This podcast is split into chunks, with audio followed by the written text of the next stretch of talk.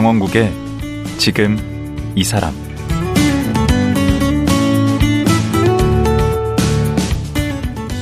안녕하세요. 강원국입니다.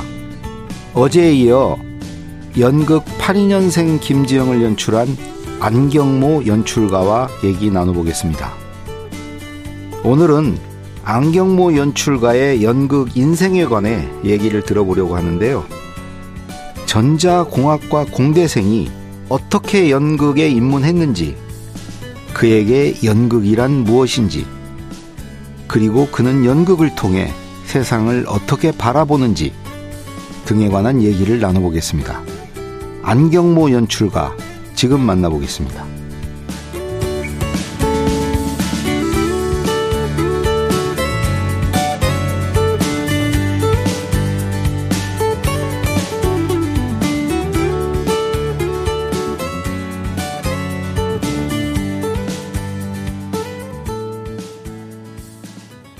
안경모 연출 다시 모셨습니다. 안녕하세요. 네, 반갑습니다. 예, 어제 82년생 김지영 연극에 관해서 많은 얘기 나눴고요. 오늘은 82년생 김지영이 아니라 몇 년생이세요? 저는 70년생입니다. 아, 70년생 안경모에 대해서 네. 오늘 좀 파헤쳐 보도록 하겠습니다. 우선 음, 전공이 전자공학과. 네, 입학을 그렇게 했습니다. 서울대 전자공학과. 예, 서울대 전자공학과 89학번으로. 89요? 예. 그럼 이때는 의대보다 더 높을 때 아닌가? 전자공학. 네, 커트라인으로는 그랬던 시절이었습니다. 한때 그런 때 있었어요. 네, 네. 어, 전자공학과. 네.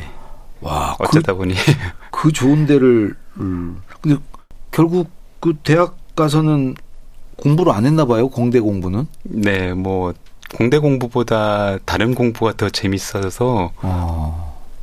그러니까 뭐 음악, 미술 막 이런 뭐 예술적인 것에 대한 관심도 많았고 네. 사회에 대한 고민도 깊었고 제가 입학을 하러 이제 제가 고향이 원래 부산인데 네. 부산에서 이제 서울 올라갈 때 아버지 앞에 그렇게 말씀을 드렸던 기억이 있는데 저 대학을 몇 년 다닐지 잘 모르겠습니다. 그냥 세상이 너무 궁금합니다. 세상 공부 좀 하겠습니다. 이러고 네. 올라갔거든요. 그 아버님은 얼마나 그 걱정하셨어요. 예, 당황스러워 하셨죠. 네. 얘가 도대체 왜 저런 얘기를 하지? 음. 운동권이었던 건 아니죠.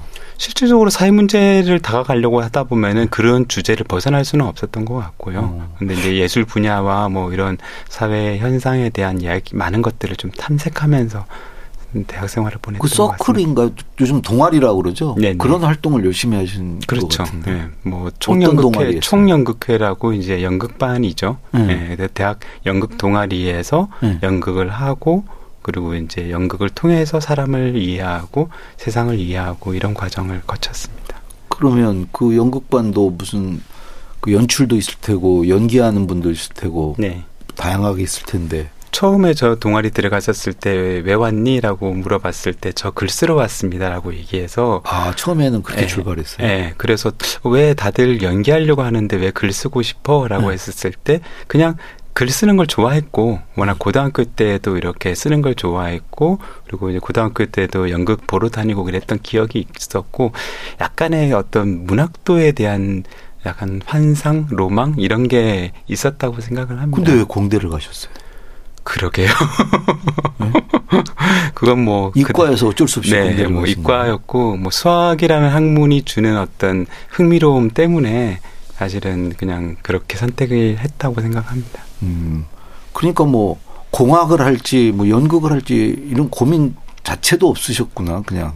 뭐 처음에는 당연히 뭐 고민을 안 할 수가 없고요. 음. 왜냐하면 이제 전공 공부라는 것들이 과제들이 있고 시험이 있고 이러기 때문에 네. 뭐 일정한 시간들을 분배할 수밖에 없었지만 어, 제 20대의 어떤 시간들을 어디에 보내야 될까라는 어떤 갈증과 갈등은 어, 20세 나이 때 계속 좀 내 제 내적으로는 계속 있었던 것 같습니다.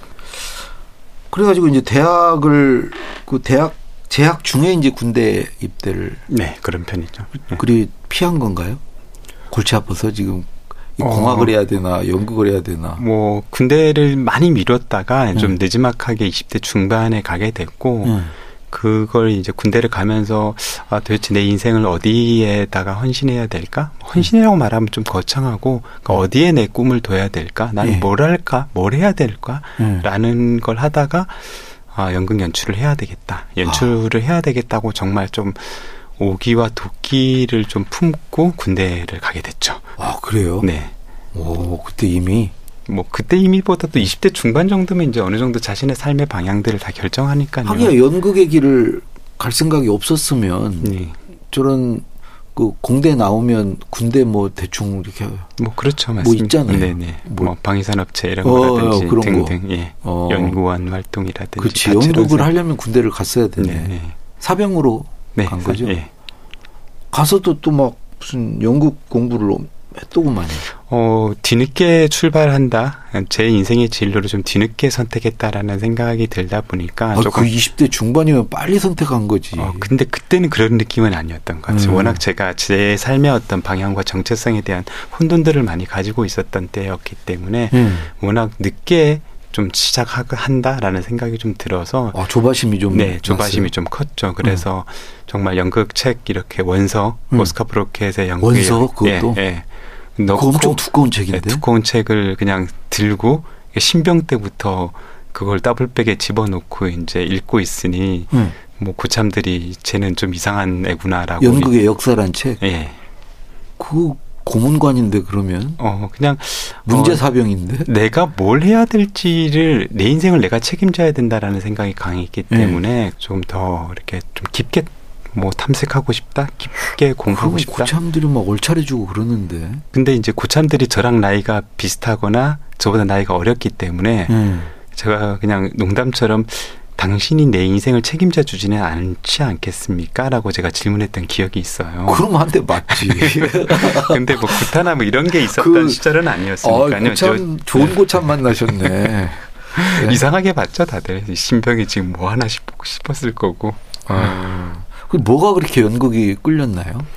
어 연극이 가지고 있는 어떤 종합예술적인 측면들이 저를 가장 좀 흥분하게 만들었고요 그게 종합예술적인 측면이라는 뭐 게 문학에 대한 것들 아. 그다음에 미술에 대한 것들 음악에 대한 부분들 뭐 무용까지 이렇게 포함을 해서 음. 그런 어떤 예술 전반적인 것들을 다 이렇게 좀 둘러볼 수 있는 것이 있었고 더구나 더 연극은 인간을 얘기하고 있고 인간이 만나는 어떤 사회와 환경에 대한 이야기들을 하고 있기 때문에 음.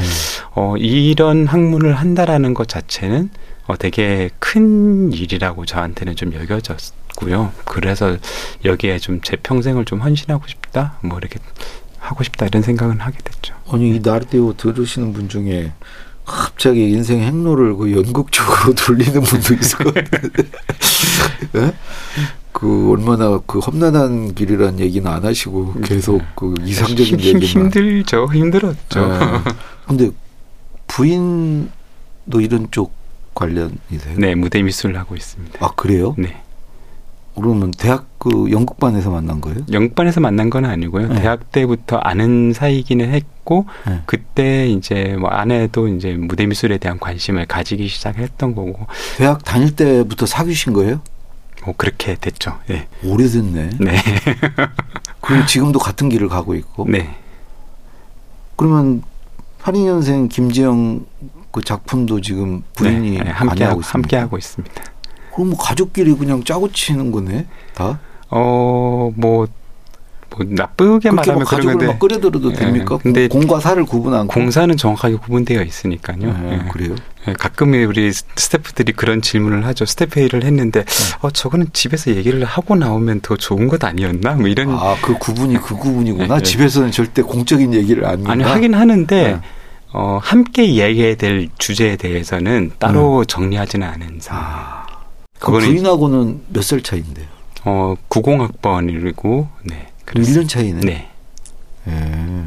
거의 뭐 같은 동년배시네. 네, 맞습니다. 근데 그 연극이 배가 고픈 직종이라고들 얘기하잖아요. 뭐 아무래도 뭐 덜 상업화되어 있기 때문에 예. 어, 그런 부분이 있죠. 예. 근데 뭐 예. 저는 연극만 작업을 하는 게 아니기 때문에 뭘 하시는데? 뭐 연극 작업도 하고 뭐 무용 작업, 뮤지컬 작업, 뭐 전통 예술이라든지 좀 연출이라는 영역 안에서 네. 다양한 돈 장르들을 좀건 이것저것 다 하세요? 뭐, 뭐, 제가 이렇게 힘들어가면서 이렇게 제가 직접 제 돈을 꺼내가면서 작품을 하지는 않아요. 않- 않으니까, 네. 어, 그럼, 그 영국도 배고픈 데가 아니네. 힘들죠. 힘들었죠. 예. 그첫 작품이 뭐였어요? X라는 아이에 대한 임상학적 보고서라고. 다시 한번요. X라는 아, 아이에 X. 에 대한 임상학적 보고서라고 해서 어, 양성적 어린이 X라고 해서 유명한 페미니즘 고전 꽁트예요. 아, 그 작품을 뮤지컬로 처음 이제 창작 뮤지컬 작업으로 진행을 그게 했었고 언제? 그게 97년이었죠. 아니 97년이면은 군대 갔다 와서요. 네, 군대 갔다 오고 나서 이제 현장에서 연극 활동 시작을 하고 난 이후에 대학은 졸업했고 대학은 그때 졸업하지 않고 저는 네. 이제 대학을 중단을 했었죠 그때는 휴학 중이었어요. 복학은 하지 않은 상태로 그냥 아, 유보 군대 상태. 갔다 와서 그러니까 복학 전에 네, 그 대학생 신분으로 그걸 하신 거네. 뭐 이제 저는 저 스스로가 대학생 신분이라는 생각은 안 하고 이제 이제는 별로 어른이다. 이렇게 아니 학 학업이라는 걸 굳이 하고 싶지 않다. 예, 그냥 어. 자발적 자퇴자 이렇게 저 스스로를 정의하고 네. 그래서 학교를 들어갈 생각이 없었죠 다시. 그래서 이제 현장에서 공연 예술 작업을 해야 된다라고 생각을 하고 졸업은 하셨죠? 나중에 졸업했죠 편입해서. 편입해서 네, 어디로 편입을 했나요? 용인대 연극학과에 제가 더 늦은 시간에 이제 아, 그럼 서울대 졸업은 아니네. 네, 안 했고요. 아, 그럼 서울대 중퇴네. 네, 그렇죠. 아, 그리고 용인대 연극영화과? 연극학과. 지금 연 거기 교수시잖아요. 네, 맞습니다. 무슨 교수예요? 연극학과 어, 정교수예요? 정교수, 뭐 조교수로 되어 있죠. 오. 연출가 겸 이제 네, 교수시네. 네, 네, 나는 뭐 겸임 막 이런 거 제가 좀 그런 쪽인데. 나, 네, 네. 아, 진짜 교수시네. 네, 그러면 그렇게 해서 용인대 졸업하시고 네. 어디 들어가신 거예요?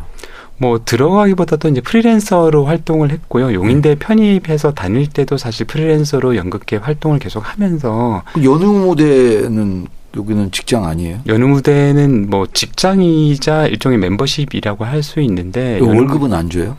어, 공연 수당 형태로 가죠. 공연을 아. 할 때마다 이제 이렇게 개런티 방식으로 지급이 아, 되는 그 것이고 직장인은 아니구나. 네, 좀 우리가 알고 있는 일반인 직장하고는 좀 다른 개념. 물론 이제 요즘에 극단들도 그런 직장 개념으로 많이 하기도 하지만 저 때는 그런 과정은 아니었고요. 그래서 연우 무대 연출부 활동을 하다가 프리랜서 활동을 하다가 왔다 갔다 하다가 이제 2006년 정도부터 네. 이제 상임 연출로 있었죠. 상임 연출은 월급을 주나요? 뭐 월급보다도 그것도 이제 개런티 방식이었는데 다만 아, 저는 이제 민감해서 월급에 네, 작품을 꾸준히 개발하고 음. 그 개발된 그 작품들을 이제 레파토리로 만들어내고 그런 네. 어떤 극단 내의 어떤 예술 활동의 책임 이런 것들을 이 극단 됐죠. 중에서는 제일 큰 거 아니에요? 어, 유명한 극단이죠. 많은 배우들이 배출됐고 네. 예, 기라성 같은 배우들이 저도 연출가들이 들어봤을 정도면 네 맞습니다. 큰데요. 네 맞습니다. 70년대 후반에 설립이 돼서 한참의 역사를 가지고 있고 유명한 배우들이 워낙 많이 배출됐기 때문에 대표적으로 뭐 송광호 선배나 뭐 김윤석 선배 이런 어? 이제 배우들이 잘 알려진 다 배우들 연우 무대 네 연우대 출신이세요? 출신들이고요. 그다음에 뭐 이상호 연출가로서 이상호 선생이라든지 뭐 그다음에 김광림 선생이라든지 이런 많은 연출가 분들이 또 아. 거기로 가니까 저잘 모르겠네. 네, 네. 배우분들은 워낙 뭐 아. 최근에는 뭐 송세벽 배우라든지 뭐 여메란 배우라든지 이런 배우들이 다 연우 무대 출신들이죠. 아? 네. 저기 보니까 우리 최불암 선생님하고도 작품을 하셨던데 네, 맞습니다. 그 어떤 작품이죠? 어, 바람 부르 벨이 흔들릴 때라고 해서 예술의 전당 자유소극장에서 함께 공연을 했습니다. 어, 이거 우리 연출가님이 센 분이에요. 아니 그러지는 않고요. 최불암 선생님 이렇게 어떻게 막, 인연이 돼서 어, 최, 최불암 선생님하고 같이 이렇게 어깨를 나란히 전회 매진이 되더라고요. 전에 예. 어 그때는 돈 좀 버셨겠네. 아 근데 뭐 제가 돈 번다기보다 아 제작자가 아니니까. 네, 예술의 전당에서 제작을 했으니까 그거는 아. 이제 많은 수익들은 이 예술의 전당에서 가져가셨을 거고. 예. 그, 그 아까 그 X 그거는 뮤지컬? 네, 그건 뮤지컬이요. 뮤지컬이고. 예, 예. 어, 그건 망했겠네. 아니요, 잘 됐습니다. 어, 전부. 그래요? 네. 그 대학교 때 한 건데 그 그때부터 잘 됐어요? 어, 엑스란 아이에 대한 임상학적 보고서 첫 뮤지컬은 약간 지금으로 치면은 뮤지컬 매니아들, 예. 그 당시 뮤지컬 매니아들이 끼리 모여서 어, 뭔가 창작 뮤지컬, 우리식의 창작 뮤지컬을 좀 만들어 보자. 정말 그 당시에는 없었던 진- 그 뮤지컬 내에서는 이제 song-through라고 얘기하는데 전곡을 다 노래로 진행을 하는 이런 창작 뮤지컬을 감행을 했고요. 오. 그래서 그 당시에 뭐 방송도 이렇게 출연을 하게 되고 이러면서 꽤나 많은 이제 뮤지컬 내에서 뭐 공연 업계 내에서는 이제 반향을 많이 가져서 사실은 이제 제가 이 일을 한다고 했었을 때 부모님들이 많이 걱정을 했는데 응. 방송에 이렇게 출연해서 제 작품이 소개되는 걸 보면서 아, 이 친구가 지금 내 아들이 헛일을 하고 있지는 않구나. 아. 이런 어떤 나름의 신뢰 이런 걸 가지게 됐고. 그첫 작품이 방송에도 소개가 된다고 네네. 그죠? 어. 다큐멘터리로 이렇게 취재가 되기도 하고 이랬어서 예. 예. 그때 20대일 거 아니야. 20대 후반이었죠. 20대 후반. 네. 거기서 이렇게 방송 타고 그러면 부모님 입장에서 흐뭇하시지. 네, 그러셨을 것 그. 전에는 되게 걱정하셨을 것 그렇죠. 같아요. 예. 얘가 지금 도대체 이 서울대 그만두고 어쩌려고 좀 저러나 네. 그 지금이라도 빨리 돌아와서 그냥 하던 공부 계속 했으면 좋겠는데 뭐 이런 음. 걱정들을 사실 많이 하셨죠. 그 지금은 잘했다고 그러세요? 지금은 이제 뭐 제 인생 제가 산다고 생각하는 거니까 예. 그냥 뭘 하든 그래도 잘할 거라고 생각한다라고 믿어주시고 응원해 주시고 계시죠. 지금 부산에 사시고. 네네. 어. 그 아까 연휴 무대 들어갈 때, 네. 그 아까 이제 뭘 글 쓰는 거 하려고 들어갔잖아요. 네네. 근데 거기 연휴 무대 가셔서는 무대 감독을 하셨다고. 여느 무대에서 무대 감독을 한 건 아니고요. 여느 네. 무대에서는 주로 이제 작품 개발과 연출 작업들을 했고 예. 무대 감독은 이제 제가 첫 이제 엑스라나이에 대한 임상학적 보고서 뮤지컬을 올리고 나서 네. 극장을 너무 모른다라는 생각이 많이 들었어요. 아, 하드웨어인 네, 극장. 하드웨어 그리고 그 하드웨어를 운영하는 어떤 시스템적인 부분들이 너무 낯설게 느꼈던 거죠. 저는 이제 네. 연극을 전공했던 것도 아니었고 혼자서 거의 독학하다시피 이렇게 공부를 했던 상황이었다 보니까 아, 아, 현장을 좀 알아야 될 것 같아. 도대체 이 극장이라는 게 무엇인지 좀 이해를 해야 될 것 같아. 어. 라고 생각을 해서 무대 감독 일로 이제 한 몇 년을 좀 보냈죠. 기초부터 아주 탄탄히 다지셨네요. 예, 저는 사실 그때 작업들 그렇게 다녔던 현장이 저한테 엄청난 자양분이 되었다라고 생각을 하고 있어요. 왜냐하면은 음. 많은 연출가들이 극장에 들어오면 약간 좀 긴장감과 어, 약간 경직되어지는 상황들이 생기거든요. 예. 왜냐하면은 주로 이제 우리가 연습은 연습실에서 하지만 극장에 들어와서 주어지는 시간은 정말 며칠밖에 안 되기 때문에 그렇죠. 그 안에서 그 짧은 시간 안에서 자신이 원하는 걸 막 이렇게 구현해 줘야 되는데 어, 내가 지금- 돌아야 되는데. 네. 내가 어떤 걸 다뤄야 될지 모르는 상황에서는 음. 그걸 다룰 수가 없게 되니까 저는 음. 이제 무대 감독 일을 하면서 그걸 좀 익숙하게 경험을 하다 보니까 어. 어떤 상황이 어떻게 벌어지는지 제가 눈에 보이지 않더라도 어, 무대 쪽에서는 지금 어떤 일들이 일어나고 있는지가 이렇게 좀 연상이 되는 방식을 접했으니까 그래서 이제 쉽게 쉽게 선택하고 어, 결정할 수 있었던 어떤 만능이네. 연출에 아, 네. 무대 감독에 이 극본 도 쓰실 수 있고 근데 현장에서부터 뮤지컬도 하고 시작해야 된다라고 생각을 해서 그 연기도 하셨어요? 아니요, 연기는 안 했고요. 아, 그거 잘안 연기는 제. 업이 아니라고 생각을 했고요. 네. 그 대학 다닐 때도 연기는 안 하셨어요? 아니 대학 다닐 때는 연기를 하라고는 했죠. 네. 연극반 들어오면은 무조건 연기를 해야 된다 그래서 아저 네. 연기 너무 싫다고. 아, 근데 그래도 해야 된다 그래서 무대에 섰던 경험은 있습니다. 음. 대사를 까먹기도 하고 그리고는 이제 다시는 안 시켜요. 어, 안 하려고 하죠 제가. 음.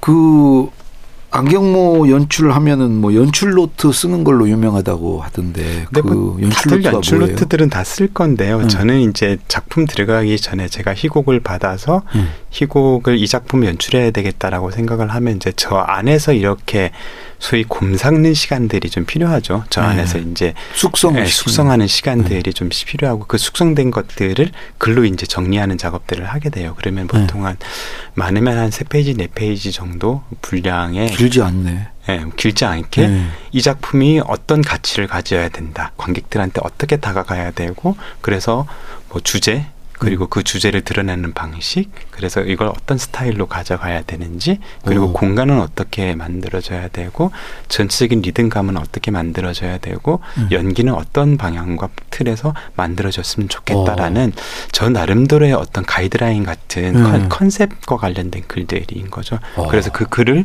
대본 뒤에 항상 첨부를 해서 배우들한테 스탭들한테 이렇게 전달을 하는 오. 거거든요. 거의 그래서 고문인데.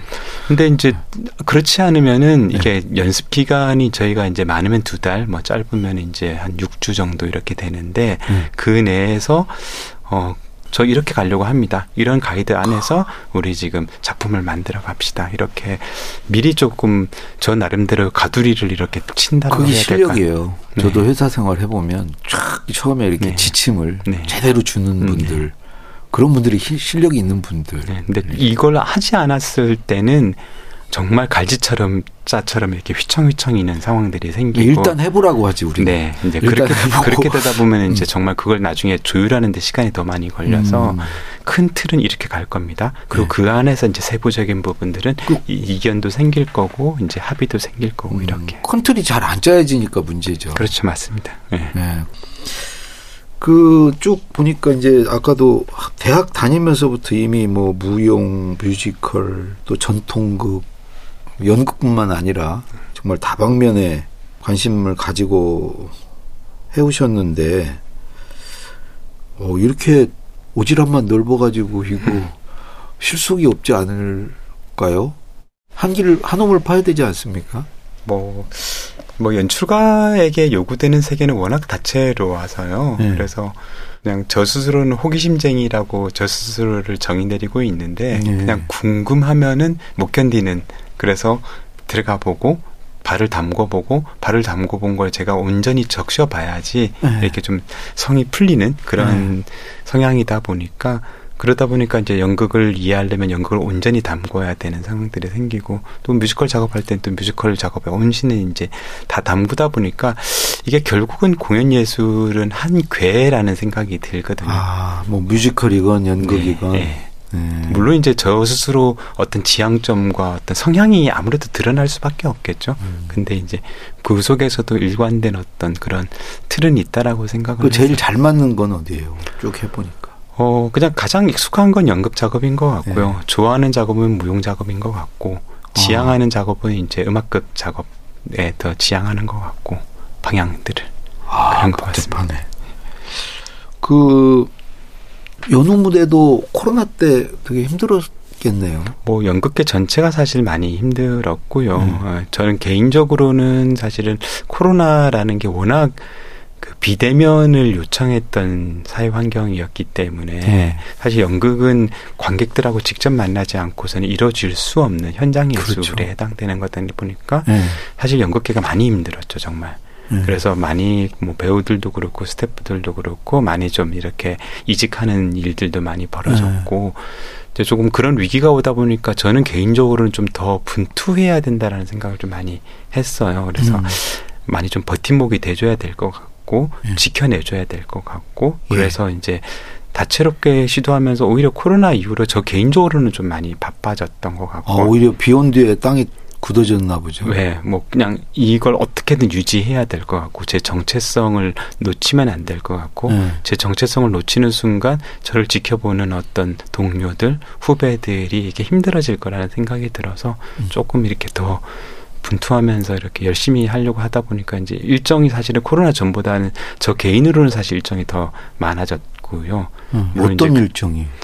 주로 이제 공연들을 제작하는데 그 공연 제작 환경이 이제 촬영으로 대체되거나 네. 어, 촬영에 맞춰서 이제 뭐 공연을 한다든지 이런 음. 그리고 이제 공연을 중단하는 경우도 많이 생겼고 네. 그러다 보니까 이제 중단될 걸 고려해서 이제 이뭐 다른 프로덕션들을 계속 제- 이게 약속하고 이런 일들이 좀 생겨서 연습과 공연이 이제 교차하면서 계속 이제 진행되는 상황이에요. 어, 우리 안현출에게 연극은 어떤 의미인가요? 뭐 많은 분들이 저한테 그런 질문을 해 주셨을 때 제가 그냥 좀 어렵지만 실천하는 인문학이라는 단어를 저는 쓰고 있는데요. 네.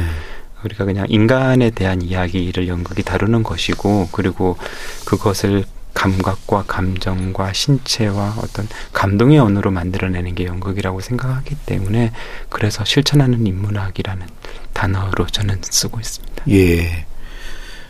어제 오늘 말씀 들어보니까 그 고민이 참 많으신 것 같아요. 우리 너무 깊게 고민하고 있나요? 네, 그 앞으로 뭐 더 좀 관심 갖고 하고 싶은 게 뭐가 있으신가요? 어, 뭐 매번 주제들은 제가 그냥 그 당시 당시 그 음. 시간 시간들을 흘러갈 때마다 그냥 가장 이렇게 그저 안에서 꿈틀거리는 갈증들을 이렇게 끄집어내는 작업들을 하고 있고요. 음. 이제 작년부터 제가 조금 이렇게 포착했던 부분들은 어, 왜 연극계 내에서는 정치극이 좀 없을까 우리 아, 안에는 어. 이런 좀 생각을 하고 있어서 네. 정치극을 좀 해보자 네. 해외에서는 정치극 사례가 많거든요 그리고 네. 이제 우리 80년대에는 사실 정치극이라는 게 이제 사회 비판과 어떤 정권에 대한 이제 네. 비판으로서 뭐 약간 그러지 않았어요. 약간 뭐 선전 뭐 선동극 뭐 이런 방식으로 좀 해왔는데 네. 저는 그런 게 사실 정치극이라는 생각은 들지는 않고 정치 의식이라는 게 도대체 뭘까? 네. 우리는 민주 사회를 살고 있다라고 생각하지만 왜 그런 의식은 적을까 이런 생각이 좀 들어서 음. 그걸 좀 다룰 수 있는 정치극을 좀 해보자라고 해서 작년부터 새롭게 이제 좀 거대한 프로젝트로 해서 민주주의 예행 연습이라는 프로젝트를 이제 오. 시작을 했어요. 그래서 음. 제1부 해방전국이라는 걸로 음. 올 초에 이제 공연을 했고요. 예. 예. 그리고 이제 2부, 3부, 4부 현대사를 거쳐가면서 아, 예, 조금 만들어 가보면서 음. 우리 사회가 조금 이렇게 민주적으로 더 나아갔으면 좋겠다. 그걸 연극적으로 좀 흥미롭게 풀고 싶다. 아. 이런 게 이제 하나의 주제고 예. 또 다른 부분에서는 이제 장르적으로 좀 계속 확장하고 싶은 부분들도 있어요. 그래서 음. 이제 뭐 오페라 작업이라든지 이런 부분들까지 계속 아. 좀 시도하고 예. 도전해보고 싶은 지향을 가지고 있습니다. 예. 하고 싶은 일이 많으신데 우선 발등에 떨어진 불. 예. 그 연극 82년생 김지영. 이 어디 가서 볼 수 있죠? 예, 11월 13일까지 삼성역 근처에 있는 베가마톨에서 계속 공연하고 있습니다. 예. 자, 어제 오늘 정말 말씀 고맙습니다. 아닙니다. 너무 어렵게 말씀을 드리지 않았나 싶은데. 아니, 제가 알아들을 정도면 절대 어려운 거 아닙니다. 네, 네. 감사합니다. 예, 고맙습니다. 네, 반갑습니다. 예. 연극 82년생 김지영을 연출한 안경모 연출가였습니다.